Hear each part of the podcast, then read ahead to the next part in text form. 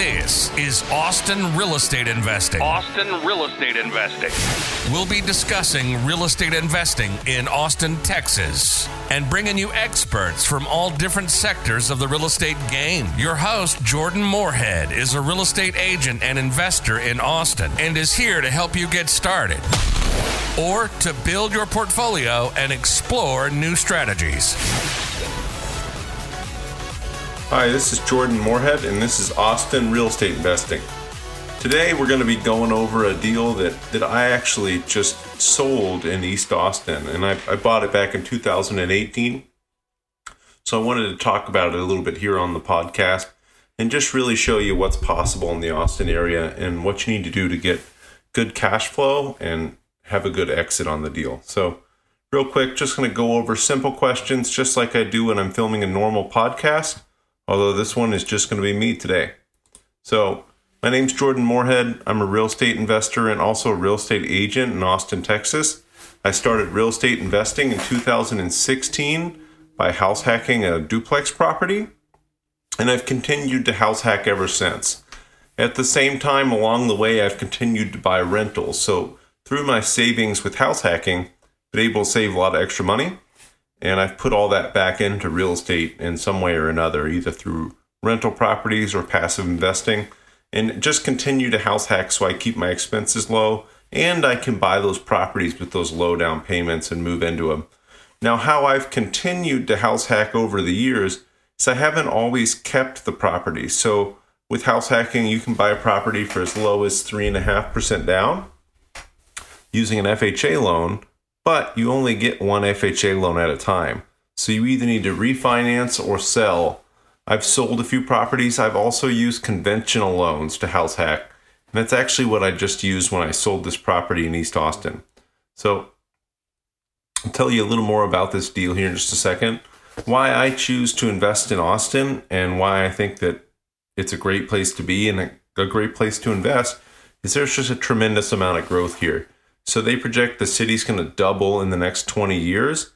And a lot of that is all the businesses moving in. So there's tons of jobs moving here. It's a really fun place to be. So I invest here because I see the growth in the long term.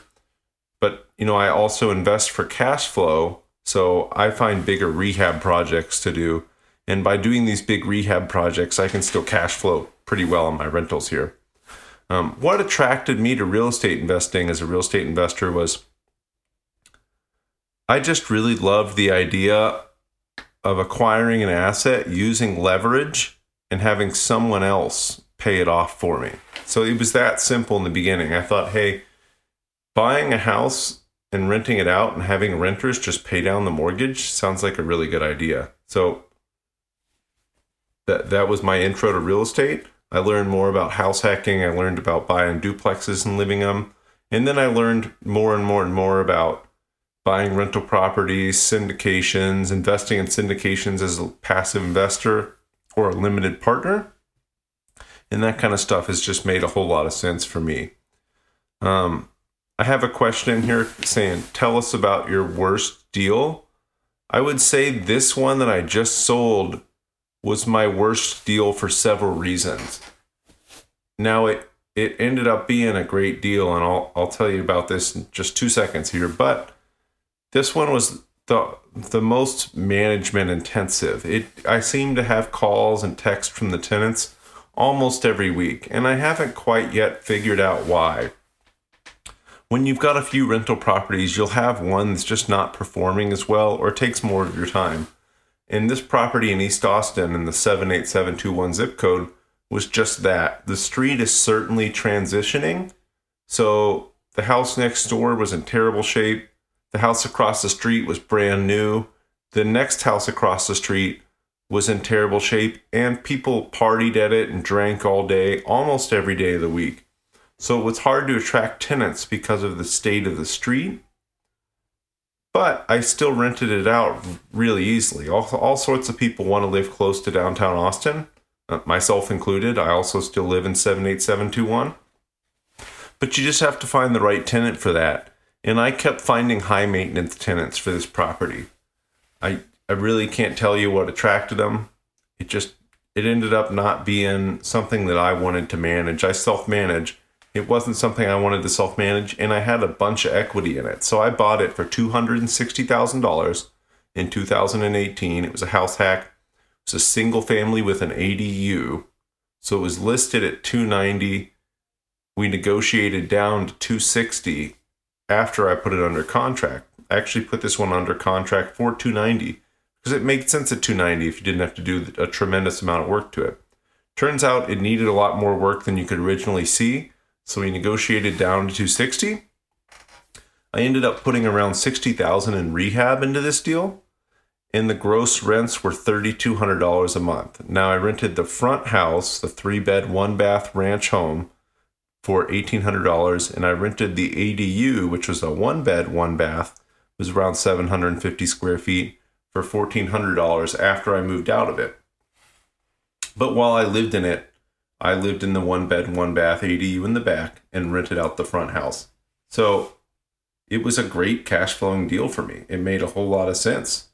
It just started to be a pain. And I, I came to a point where I bought it for 260. I was into it for 320 all in, and it was worth over 400,000. So it didn't make a ton of sense from a return on equity standpoint to keep this deal. You know, my cash on cash return, initial money invested was pretty good, but my return on equity was really bad. It was below 4%.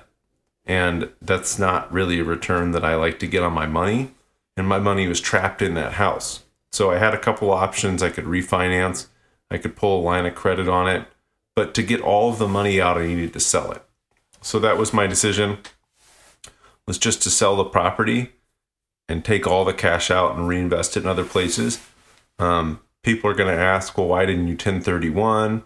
I didn't want to be under the 1031 deadline. And on this deal, because I lived in it, I also wasn't able to do a 1031. You know, I just moved out of this. I bought it in 2018, just moved out in July of 2020. So I couldn't 1031 it right now. I didn't hold it with the intent to rent it out. I rented it out for a few months after I moved out, but then said, hey, this doesn't make sense. Let's just sell it. So I wasn't able to do a 1031. And I just, I'm paying the capital gains tax on that. It's not a huge deal. Um, sometimes you have to pay taxes. And in the end, I won't pay so much money that it's just going to kill me. I can reinvest that money and make more. Just made sense to sell and pay the capital gains, and move on with my life and my money. Hey guys, this is Jordan Moorhead here, and I wanted to ask if you could do a huge favor for me. If you could go leave a review for this podcast wherever you're listening to it, that would really help me get this into the hands of other people that are interested in information about Austin real estate investing, and I'd be able to help more people. Thanks, guys. What's one thing newer investors should know is the next question I have here. And these are all the standard questions I ask podcast guests. I think the one thing newer investors should know is know how to figure out how to underwrite or how to analyze deals.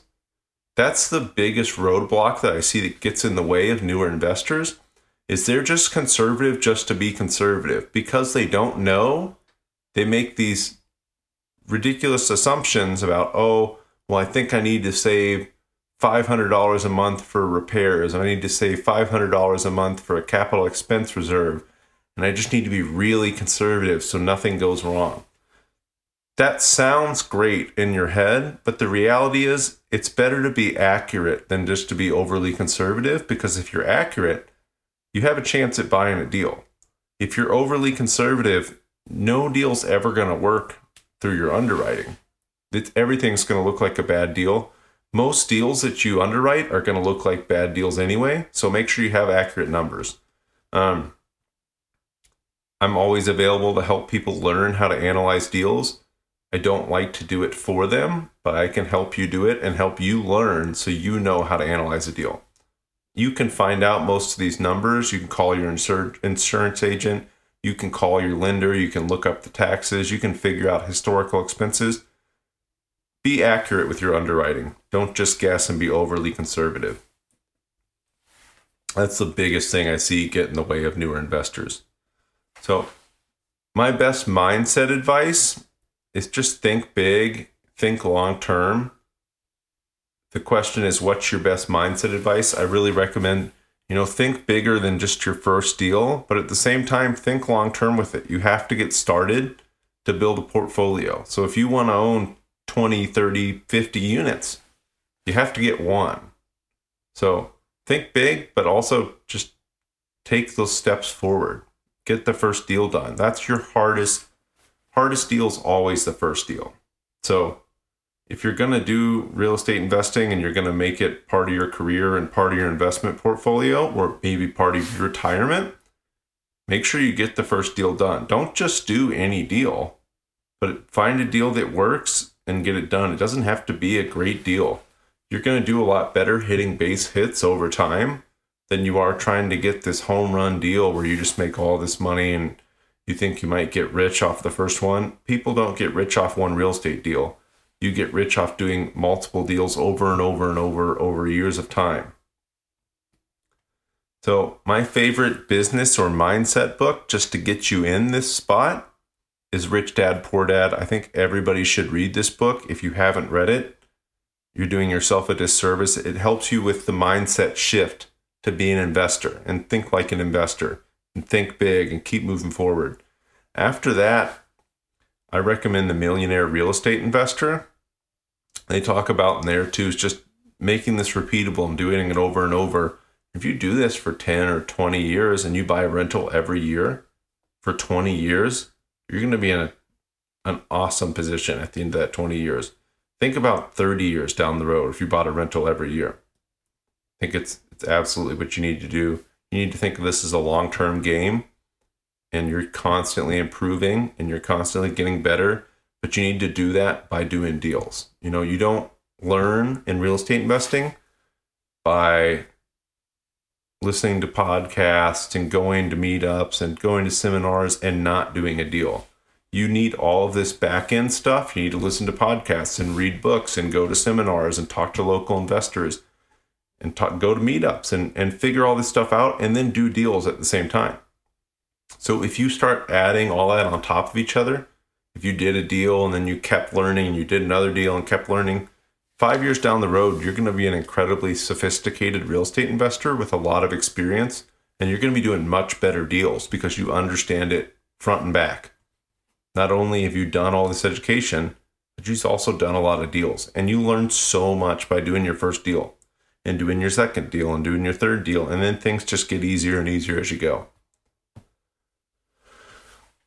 I have a question here. How can people get a hold of you? I think the easier ways to find me are on Bigger Pockets on Instagram. If you just Google me, it's Jordan Moorhead.